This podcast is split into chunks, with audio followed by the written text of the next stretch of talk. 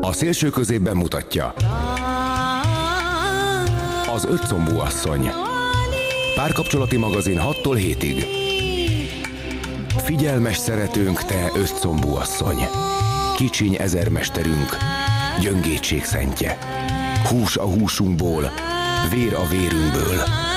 De úgy jól tudod, mit érzünk, mintán magunk sem. Soha ne kerüljön egy gyűrű combodra, tisztaság angyala. Te, ötcombú asszony Hűség példája Aki mást nem érintettél soha Egyedül benned bízunk meg vakon. Múzsánk vagy te, aki tollunk vezetett, ha írunk. Aki ételt adsz a szánkba. Mindig velünk vagy, és nem vágyodsz el tőlünk soha. Az ötcombú asszony. A szélső közé párkapcsolati magazinja.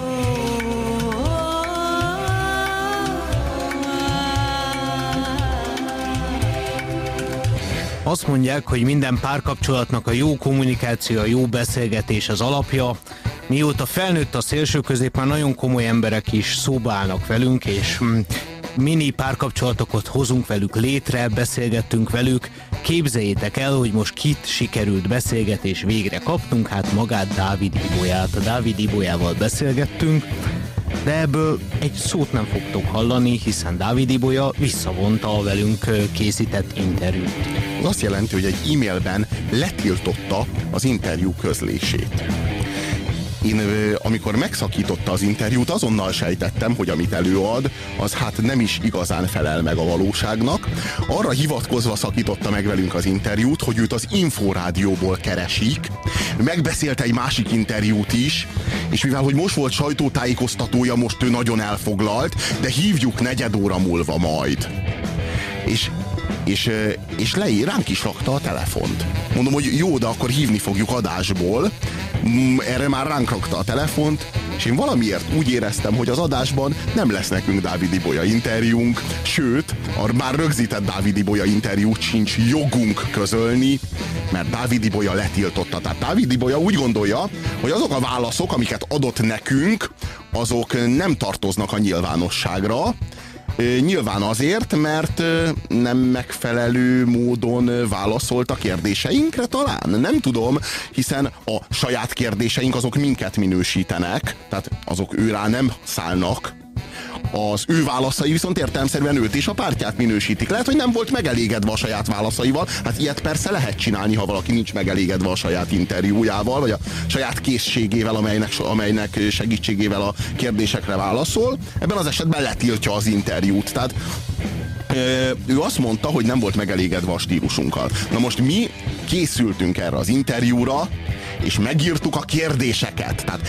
nem vagyunk most abban a helyzetben, hogy a stílusunkon számon kérhető legyen az, ami történt az interjúban, mivel hogy közölni tudjuk mindazokat a kérdéseket, amelyek után, amelyek feltétele után, de nem is jutottunk el egyébként az ötödik kérdésig sem. Nyolc kérdést írtunk össze, a negyedik kérdés után, után Dávid Ibolya megszakította velünk a beszélgetést. És mondom, nem arra hivatkozva szakította meg, hogy nézzék, én önökkel nem beszélgetek tovább, mert ez karakán dolog lett volna, bár véleményem szerint elfogadhatatlan és súlyosan sérti a sajtószabadságot, de legalább egy, legalább egy korrekt karakán húzás lett volna a Dávid Ibolya részéről, ha azt mondta volna, hogy én magukkal egy szót nem beszélek tovább, mert maguk mondjuk azt mondja, hogy tiszteletlenek. De nem ez történt. Dávid Ibolya azt mondta, hogy őt keresik a, az inforádióból, ő neki most le kell tennie, de majd negyed óra múlva beszélünk, majd 10 percre rá érkezett az e-mail, hogy letiltotta az interjú közlését. Hát most ez a szegény ember interjúja lesz, mert mindent le fogunk ebből közölni, amit le tudunk. Magyarul a kérdéseket fel tudjuk olvasni. Ez, ez az egy, amihez jogunk van, ezzel természetesen rögtön élni is fogunk. És mivel, hogy Dávid Ibolya nincsen itt most velünk, hogy válaszoljon a kérdéseinkre, mi magunk mondjuk el, hogy mi a véleményünk arról, ami, ami a kérdésre adandó válasz lenne, hogyha ez közölhető lenne. Minden esetre hát lám, lám csak lám, mit várjunk egy politikustól? Tehát egy politikus, aki nem vállalja az interjút, nem vállalja a beszélgetést, ez már önmagában egy beszédes dolog, a, a nem beszéd beszédessége. És, és képtelen ezt vállalni. Tehát képtelen vállalni a nem vállalást. Hanem, tényleg, hanem, hanem elkezd arról beszélni nekünk, hogy őt, őt most hívják az inforádióból, ő most nem ér rá, úgyhogy le kell tennie a telefont. Hát ezek az emberek, a mi képviselőink, hát sajnos így jártunk. Valami nagyon megfordult a világban. Elvileg a médiának kéne a cipőtalpát a politikusok torkán tartania, és nem fordítva. Tehát nem érzem a média erős nyomását a politikusokon, a számunkérést, hogy képviselnék a leg, legnagyobb társadalmi közvéleményt, és számon kérnék az őket érintő kérdéseket, hanem azt érzem, hogy a politikusoknak, ha éppen úgy van kedvük, és éppen nekik tetsző a stílus vagy a kérdés, akkor hajlandóak arra válaszolni.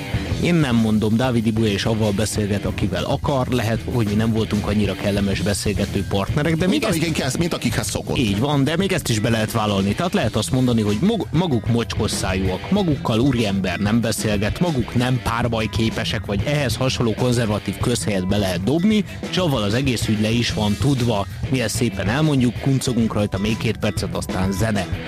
De ezt eljátszani, ezt a ezt a kis násztáncot, hogy pillanat, mindjárt visszahív, visszahívnak, most kerestek a másik telefonomon, és soha többé nem keresnek. Ez Viszont leg... küldök egy e-mailt, hogy, hogy amit nem, beszéltünk, azt nem közöld. Az, az egész nem. Ez a leggázabb szakító sztori a világ. És a, leg, és a legcikibb az, hogy képtelen volt a pofánkba mondani, hogy nem közölhetik hanem egy e-mailben. Tehát nem az, hogy fölhívott telefonon, vagy, vagy esetleg azt mondta, hogy én most megszakítom a beszélgetést, és a beszélgetés eddigi részét sem engedem, hogy közöljék. Mondjuk ez is egy érdekes dolog lenne, hiszen hát nem közölhetjük azt, amit ő válaszolt a mi tiszteletlen kérdéseinkre. Érdekes ez? Hát, ö, voltak, hát voltak sötét pillanatai mondjuk az, az interjúnak. Ö, hát nem is kell, hogy hivatkozzak arra, amit én az interjúban mondott Dávid Ibolya, mert lépten nyomon arról beszél, hogy a választási kampányban, és többek között ezért sem lépett volna semmi szín alatt koalícióra, sem a fidesz sem az MSZP-vel. Ment ez az egymásra licitálás, amikor pontosan tudták, hogy a költségvetés helyzete mennyire tragikus, és mégis ment az egymásra licitálás, és, és mindenki adócsökkentést ígért, és mindenki juttatásokat ígért, és mindenki jólétet ígért, és gazdagság szabadságot ígért, és akkor így, hát így hozzámertem fűzni ehhez, hogy elnök asszony az MDF is adócsökkentéssel kampányolt.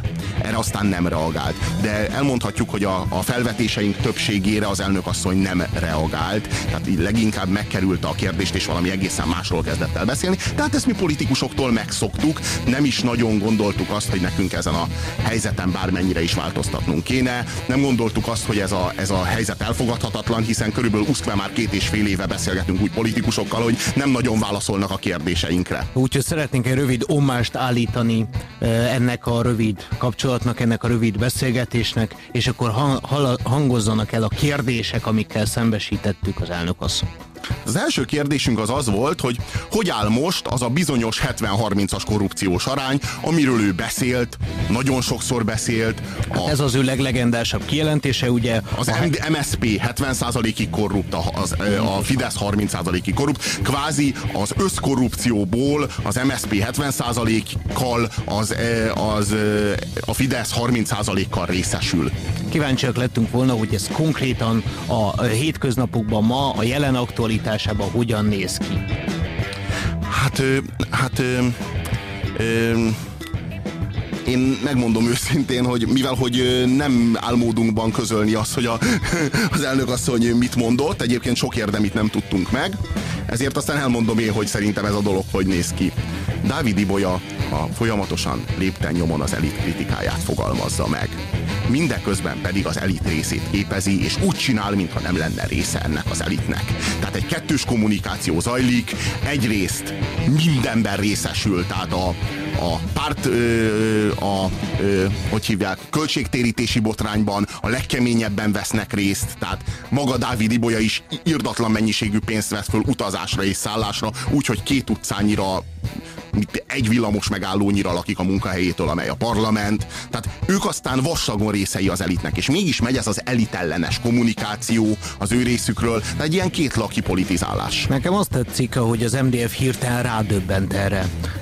mint az egyszerű parasztfiú a, a, a homokos bárba úgy lepődött meg az MDF, amikor kiderült ez a 70-30 százalék. Hát ők előtte a, az MDF sokáig volt a Fidesz kormánynak a tagja, maga Dávid Ibolya egészen igazságügyi miniszter volt, és aztán hirtelen valami történt, valaki petárdát dobott a buliba. Ismételjük meg! Igazságügyminiszter. Tehát nem gazdasági miniszter, vagy környezetvédelmi miniszter, vagy külügyminiszter, ha már korrupciós ügyekről van szó, érted?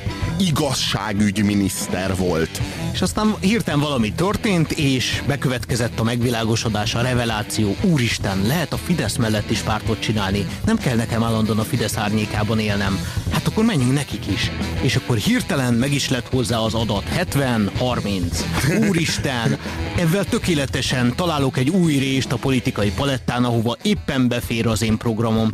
Csak valahogy ezek az üzenetbeli változások mindig a marketing szabályai, illetve a közvéleménykutatás aktuális adatai szerint alakulnak, és soha nem egy, egy következetes számunkérés, vagy egy következetes erkölcsi értékrend mentén. Arra vagyunk kíváncsiak, hogy mi volt ez a 30%-os korrupciós arányszám, amikor Dávid Ibolya még igazságügyminiszter volt. Erre vonatkozott a második kérdésünk, így hangzott. Mennyi volt a Fidesz 30%-os korrupciós arányszáma, amikor ön elnökasszony még igazságügyminiszter volt. Netán ellenzékben kezdtek el lopni a fideszes fiúk? Hát ez volt a kérdésünk. Azért ismertetjük a kérdéseket, hogy nem erüljön fel az, hogy mi tiszteletlenek voltunk, vagy mosdatlan szájúak voltunk, vagy bármilyen formai kritériumot nem tartottunk be, és ezért szakította Illetve, meg velünk a beszélgetést. tudjátok ezt eldönteni, hogy mennyire mosdatlan szájú és minősíthetetlen-e két kérdés egyelőre, és aztán majd a többi. Jön a harmadik legendává nemesült kijelentése elnökasszony a 70-30-as korrupciós arányról, másik kijelentése szerint pedig az MDF-et a következő választások után már nem lehet megkerülni koalíció alakításkor. Nos hát eldöntötte már az MDF vagy ön elnökasszony, hogy leváltani kívánja a jelenlegi elitet, vagy inkább együtt kormányozna vele? Na ez a fontos kérdés. Tehát amikor, amikor Dávid Ibolya arról beszél, hogy itt, itt az egész elit korrupt, a következő félmondatban meg már arról esik szó, hogy a következő választások után az MDF megkerülhetetlen lesz, és mindenféleképpen koalícióra kell majd vele lépni, különben nem lehet majd kormányt alakítani Magyarországon, akkor az az én nagy kérdésem, hogy, hogy felelős politikusként hogyan vállalhat Dávid Ibolya vagy az MDF részt egy ilyen mértékig korrupt, velelé, veleig romlott elit kormányzásában. Jó, hát az elég egészen nyilvánvaló, hogy ezeknek a üzeneteknek, ezeknek csak kommunikációs vagy, vagy szavazatszerzési szempontból van bármilyen jelentősége. Ez arról szól, hogy ellenzéki pozícióban, hogyha én a harmadik helyre török, vagy a harmadik szerepre török, a harmadik út akarok lenni, akkor természetesen az egész elittel frontálisan szembe megyek. De hogyha én a mérlegnyelve pozícióba kerülök, olyan szerencsésen alakul az MDF számára a következő választás, akkor természetesen én ezeket a frontokat, ezeket azonnal feladom, én azonnal el, elásom a csatabárdot, és meglátjuk, hogy ki ad többet pozícióban, posztban, miniszteri székben, kinek van jobb ajánlata, és majd aztán hozzá fogok kötődni. Na hát ebből látszik az, hogy az MDF számára ez semmi más, mint egy kommunikációs fogás, egy geg, egy jól hangzó frázis, hogy ők az elitet kritizálják, és a össz, össz, összpolitikai korrupcióról hadoválnak, mindeközben pedig lépten nyomon arról beszélnek, hogy a következő koalícióban már ők is ott lesznek. Úgy tűnik, hogy a zsíros bödönnek a hívó szava az mégiscsak túlharsog minden más előítéletet, tapasztalatot, félelmet vagy erkölcsöt. Random Évi beszólt senki helyettes Lacinak, mert szerinted ciki, hogy bozontos a szemöldöke. Laci merre hívta a megjegyzést? Még szerencse, hogy a melkas a borotfába van. Mai kérdésünk, milyen házi állata van Trixinek a Falling Star énekesnőjének? Na ezt nem! A szélső közép közérdekű és a sztárok ügynökei helyett a valósággal ápol jó kapcsolatot. Egy valamit kéne megérteni. Az emberek utálják a politikát. Holott a politika alapvetően nem felelős semmi rosszért. Mert nem a politika a bűnös, hanem a politikus. Ezt kell megérteni. A politika az együtt jár a társadalommal, együtt jár az emberi szerveződéssel. A politika azóta létezik, amióta két ember él a Földön. Jó. Nem a politikával van a baj, és amikor az emberek a politikából ábrándulnak ki, akkor mi az emberekből ábrándulunk ki, meg egy kicsit magunkból is, hogy a mi általunk előadott fröcsögés, meg a mi általunk előadott hőzöngés, meg a mi általunk előadott apatikus sírás-rívás, az azt váltja ki az emberekből, hogy ők meggyűlölik a politikát. Holott mi ezt sosem akartuk. Mi azt szeretnénk, ha az emberek a politika iránt aktívak maradnának, a politikusokkal szemben lennének kiábrándultak. És ez nagyon nem mindegy. Robi, tudod mi az a tanult tehetetlenség?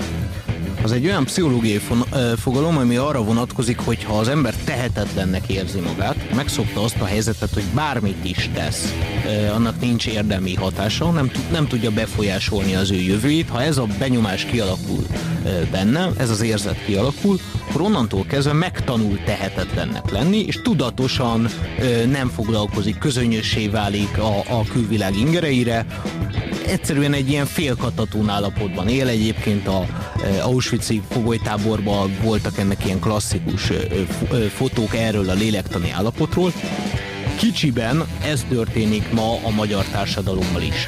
Mivel az emberek úgy érzik, hogy semmilyen esélyük nincs az érdemi változásokra, semmilyen valódi beleszólásuk nincs a politikába, ezért megtanultak tehetetlenek lenni, megtanulták, azt a, elsajátították azt a hozzáállást, hogy én nem foglalkozom ezzel, akkor úgy sincs. Én inkább nem törődök vele, mert úgy sem szólhatok bele, és ilyenkor az egész politikai elit mérhetetlenül boldog mert ebben a zavarosban aztán a végtelenségig lehet halászni.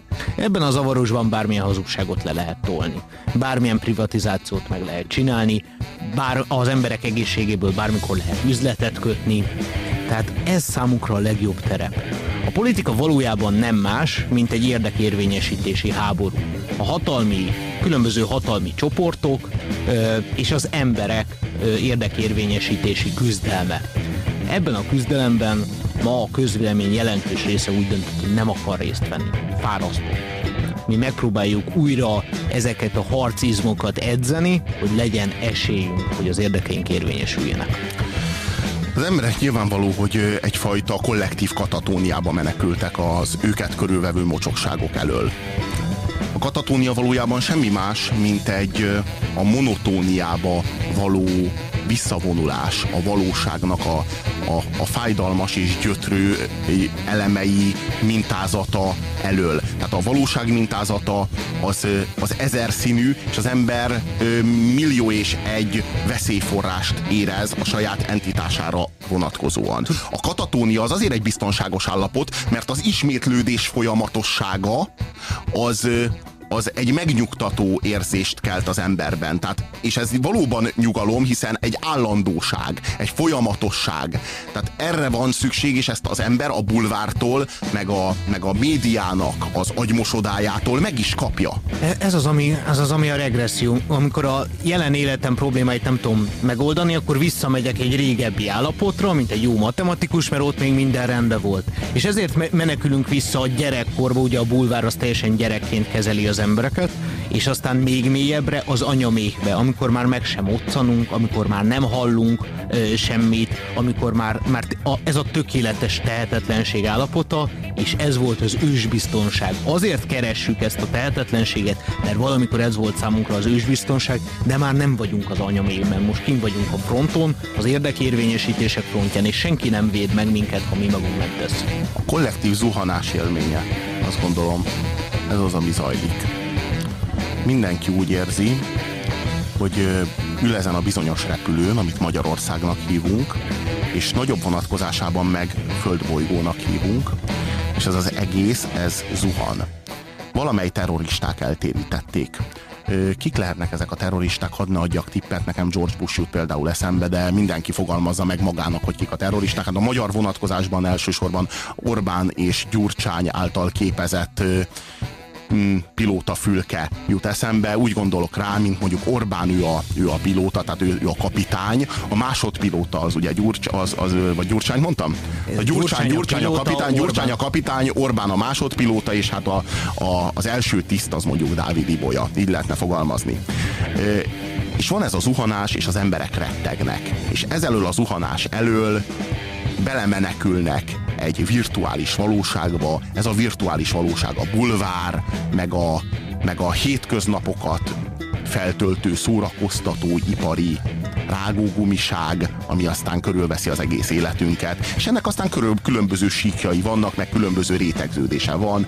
Hát megvan ennek az alter rétegződése, megvan ennek a nagyon-nagyon kommersz rétege, és hát millió és egy szintje van. Ha valaki mondjuk az alterhez tartozik, akkor ő főleg, hogyha rendesen snob, úgy tudja érezni, hogy ő egy minőségi szórakozás vagy kikapcsolódásban vesz részt, de ez, ebben tulajdonképpen semmi különbség nincs. Még csak annyi különbség sincs, hogy struc módjára mélyebbre, vagy kevésbé mélyre dugja a fejét a homokba, inkább csak abban van különbség, hogy finomabb bőrletű homokba dugja a fejét, vagy durvább, darabosabb sóderbe dugja a fejét. Vagy, vagy hogy a hasonlatonnál maradjunk, alterfilmet néze a DVD lejátszon, amíg zuhan a gép, vagy mondjuk egy kommerszet. Ez, ez, ezek a valódi különbségek. De ennek nem csak ezek a fajta rétegződései vannak, hanem van, van a kedvencem, van a politizáló apolitikusság, ugye ez a politológus attitűd, és ezt azért mondom, mert most nem a, kivételesen nem a politológusokat fogom szidni, hanem ezt az attitűdöt, ami van nagyon elterjedt. Ma senki nem mer szubjektívnak lenni, aki, aki nem valamelyik pártnak az elkötelezett tagja, hanem e fölé emelkedett, ott mindenki az objektivitás imidzsével próbál ö, ö, fellépni, és mindenki eljátsza a helyi helyi politológust, mindenki eljátsza az adott pártnak a, a leg, legjobb szóvivőjét, és mindenki különböző stratégiákról beszél, amiket a Fidesz most jó, ha választ, különböző más ö, üzenetekről szól, amiket az MSZP-nek most meg kéne szólítania. Én nagyon emlékszem az egyik ö, baráti társaságom, amikor kiderült az, hogy az MSZP nem nyújtja be a, a programtervezetét ö, csak az utolsó pillanatban, akkor ezt ők ünnepelve fogadták, hogy milyen, milyen jó húzás, így azt a Fidesz nem tudja kritizálni. Az nem zavarta őt, hogy így ő sem tudja meg, és úgy szavaz, hogy azt sem tudja, hogy, hogy mire. A, a, csak az az egy nem zavarta, hogy gyakorlatilag semmi közünk, még beleszólásunk, még meg sem mutatják nekünk azt, ami velünk fog történni. És mi örülünk, és mi ünnepeljük ezt. Jaj, de jó, mert így a Fidesz se tudja, és jól meg lesz az vezet. Az az igazság, hogy én a közösségnek társadalomnak a kiábrándultságában száz százalékig osztozom. Csak hogy ebből nem a, a visszavonulás, hanem az előre nyomulás a helyes válasz, a helyes következtetés az én meggyőződésem szerint. Én ma a ma parlamenti pártok mindegyikére szavaztam már. Komolyan, én már összeszegfűztem a kezem, mondjuk a bal kezemmel szavaztam a szegfűre, de szavaztam én már összenorancsoztam a kezem, a másik kezemet, a jobb kezemet, azóta mosom és nem jön le. Sőt, Tudjátok, hogy kire szavaztam legutóbb 2006-ban az első fordulóban? A második fordulóban nem is mentem el szavazni. 2006-ban az első fordulóban bevallom nektek, én az MDF-re szavaztam. Dávid Ibolya pártjára szavaztam mégpedig a listán, tehát én magam juttattam be Dávid Ibolyát a parlamentbe. Te magad, te voltál az? Én voltam az, úgyhogy gratuláljatok most nekem, itt a 0629 986 986-os SMS szám. Tehát ne legyünk, hogy mondjam, farizeusok, ne mondjuk azt, hogy ezt lehetett előre tudni. Én kipróbáltam mindegyiket. Én már szavaztam mindegyikre. Én se úgy születtem, hogy tudtam, hogy ezek mind ilyenek, amilyenek. Majdnem azt mondtam, hogy az emberek. De, de aztán eljutottam erre a bizonyos következtetést, és úgy gondolom, hogy ebben a következtetésben közösek vagyunk. A következtetésből levont következtetésben nem vagyunk közösek, hogy mi legyen az, mi legyen az én válaszom arra, hogy ezek az emberek. Az én válaszom az legyen-e, hogy akkor engem ők nem érdekelnek, vagy pedig az legyen a válaszom, hogy annál inkább érdekelnek, hogy az emberek. Tehát, hogy itt, itt az a fontos kérdés, hogy, hogy ha mi nem foglalkozunk velük, és elfordulunk tőlük, az azt eredményezi-e majd, hogy a hatása az ő politikájuknak az elkerül majd minket?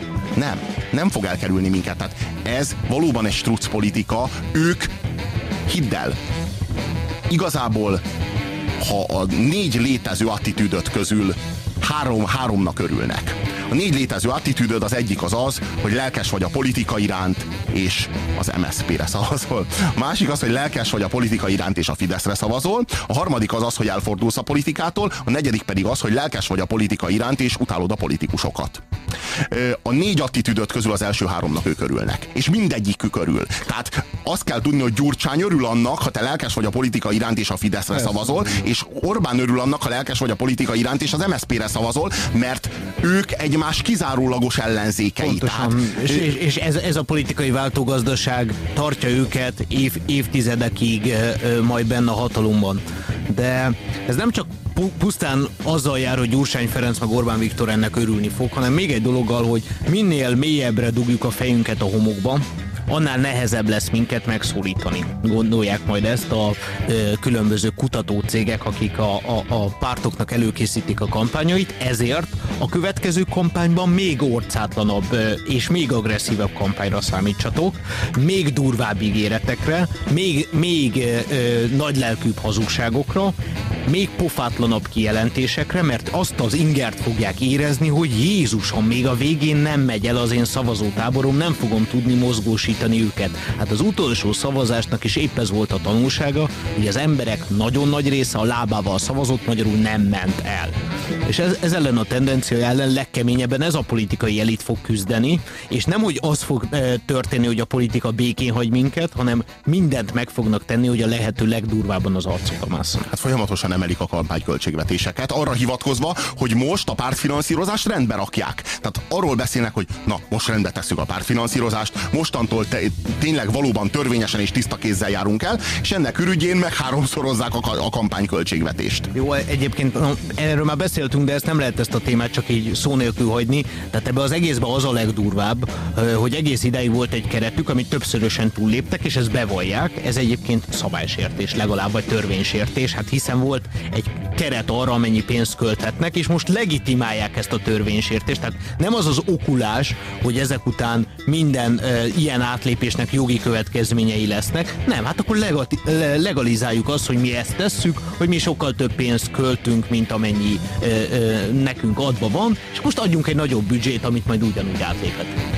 Megint csak négy párti az egy egység ebben. Ebben a kérdésben is négy párti az egység. És nehogy azt higgyétek, hogy nehezen lesztek megszólítva. Pont azért lesztek megszólítva könnyen, amit minden nap tesztek. Mit tesztek ti minden nap? Járkáltok a városban, nézitek a kereskedelmi tévét, hallgatjátok a kereskedelmi rádiót, akár ezt a műsort is. Bármerre jártok, keltek, bármilyen újságot forgattok, a köznyilvánosságnak bármilyen síkján kalandoztok, ti reklámokba ütköztök. Ezek a reklámok észrevétlenül minden percben mossák a ti agyatokat, a marketing szakemberei pedig az ezekkel kapcsolatos tanulságokat folyamatosan jegyzik le nagyon nagy idő négy év, még több idő nyolc év, annál meg még sokkal több idő 16 év. Négy évenként rendeznek ebben az országban választásokat, és négy évről négy évre a marketing rengeteg tapasztalatot halmoz fel. Azt kell tudni, hogy négy évenként a politika a politikusok, a politikai pártok megbízzák ezeket a marketing szakembereket, akik napi szintű tapasztalatokkal rendelkeznek a ti fogyasztói szokásaitokról, pontosan arról, hogy hogyan reagáltok a szórólapokra, hogyan reagáltok az utcai plakátokra, az óriás plakátokra, hogyan reagáltok a tévés rádiószpotokra. Ezeket négy évenként marketing szakemberek ezeket a know-how-okat kiárusítják a politikusoknak, és a politikusok fogják ezeket felhasználni.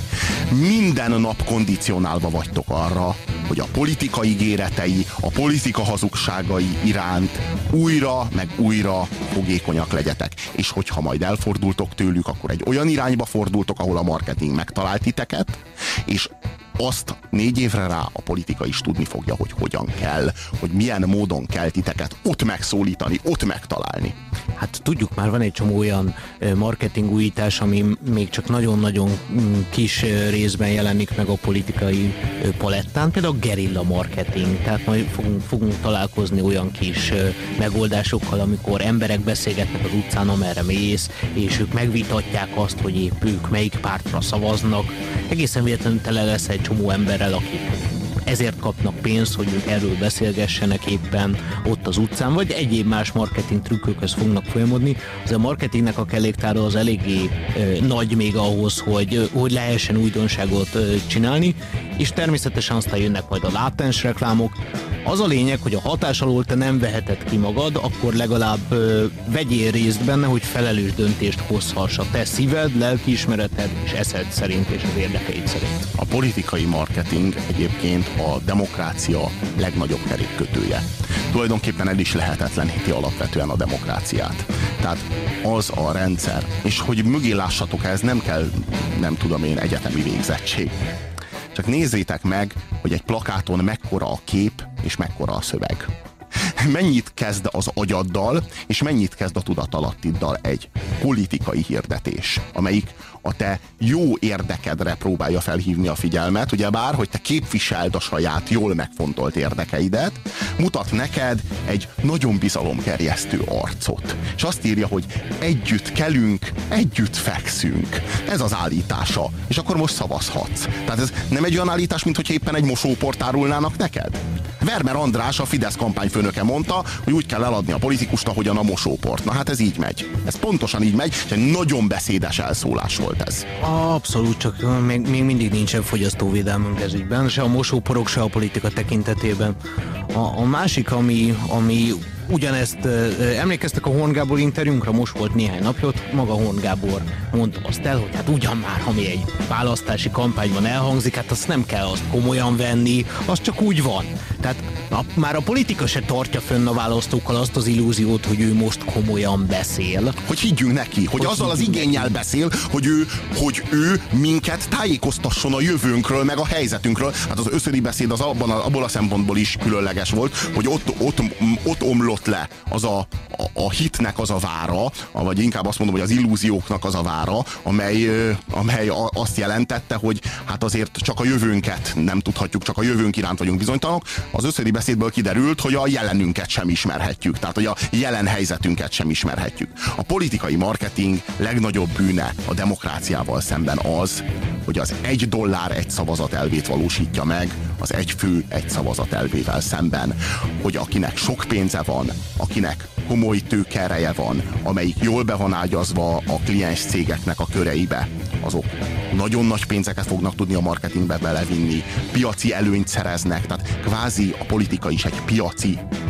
ö, mechanizmus rendszer alapján működik, és akinek pedig nincsen, aki például olyan szerencsétlen, mint például a, és a szó legjobb értelmében mondom, Lányi András és az ő pártja, az nem jut politikai tőkéhez. Mert a pénztőke az politikai tőkére váltható. Mert kiárusították a demokráciát, kiárusították a választás szabadságát, kiárusították a népképviseletet. Mi pedig azért vagyunk itt, és azért kell, hogy itt legyünk, hogy visszavegyük a magunk kezébe azt, ami a miénk.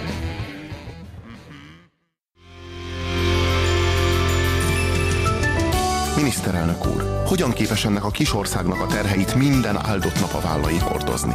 A kötekedők, a kis hitűek gáncsoskodása hogy nem szegi kedvét? Mindig is tiszteltem önben azt a hitet, azt a hitelességet, azt a tetterőt, amit sokat töprengtem vajon honnan merít. Úgy hiszem, ezt a méltóságot nem hozhatta magával máshonnan, csak is a szülői házból. Na ezt nem. Ez a szélső közé. Nem vagyunk kutyák. SMS-ek. Sziasztok, örülök, hogy van ez a talk show, de azért vigyázzatok, nehogy úgy járjatok, mint a heti hetes híres hírhet beszélgetői. Meg ne üssétek a bokátok, e, írja nekünk be. De miért mikor ütötték meg a biztos, biztos, hogy minket hallgatsz? Ne, de mikor ütötték meg a bokájukat a heti hetes? Ez a másik. Tehát egyrészt nem értem, hogy hogy kerültünk mi a heti hetesel egy platformra, de mindegy egyébként. Nem fogunk úgy járni, mint a heti hetes e, És attól rettegek a legkevésbé, hogy majd úgy járok, mint ők, és annyi, pontosan annyira fogom megütni a bokámat, mint a heti hetes sztárjai. Ezt, vagy... ezt szeretném, ezt a bokán ütés szeretném. Ja, ja, hogy majd annyit keresel, mi? Őszintén sajnálom, hogy e, e, ebben, ezen a jó adón mi szólunk, hát így jártál. A műsorotok kezdetén leszemeteztem a műsorotokat, azóta is hallgatom, visszaszívom, hajrá NZ! Köszönjük, NZ, örülök, hogy változást tudtunk az attitűdödben ezügyben elérni. Amíg ember létezik, addig nincs objektivitás, csak szubjektivitás, írja nekünk Fleck. Na ebből szeretnék sokat látni egyébként. Azt látom, hogy mindenki imád az objektivitás köpönyegébe bújni. Én az erős, szubjektív, érvekkel alátámasztott vitát sokkal jobban szeretem ennél. Azt mondja, 2010-ben kispártra kell szavazni, jó titeket újra hallani, Puzsá, te vagy a legjobb. Kispártra kell szavazni 2010-ben, Robi, ezt szó nélkül hagyod? Hát most mit mondjak erre? Szerintem, hát. mert most így szerintem igen, kispártra kell szavazni, például a védegyletre. Tehát mondjuk egy, az, egy, az egy elég kispárt, nem? Szerintem de mondjuk arra lehet szavazni, szerintem az ilyen, azok ilyen szavazhatóak. Én ja, azt mondom. Civileket kell erősíteni. Ha. Nem baj az, hogy mindenkire szavaztál, csak szerintem nem jó sorrendben. Ha-ha-ha. Hm, jó volt. Dávid Ibolyát, aki nem ért a focihoz, ő a közép, és még büszke is vagy rá. Ja, már mint hogy büszke vagyok rá, hogy én szavaztam Dávid nem vagyok büszke egyébként, egyáltalán nem, de én egyik szavazásomra se vagyok büszke.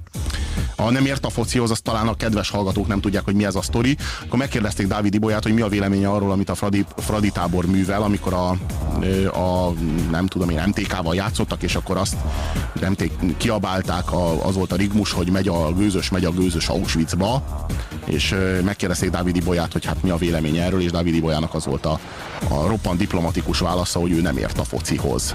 Hát igen, ez, ez, ez magáért beszél, úgy gondolom. Magáért beszél.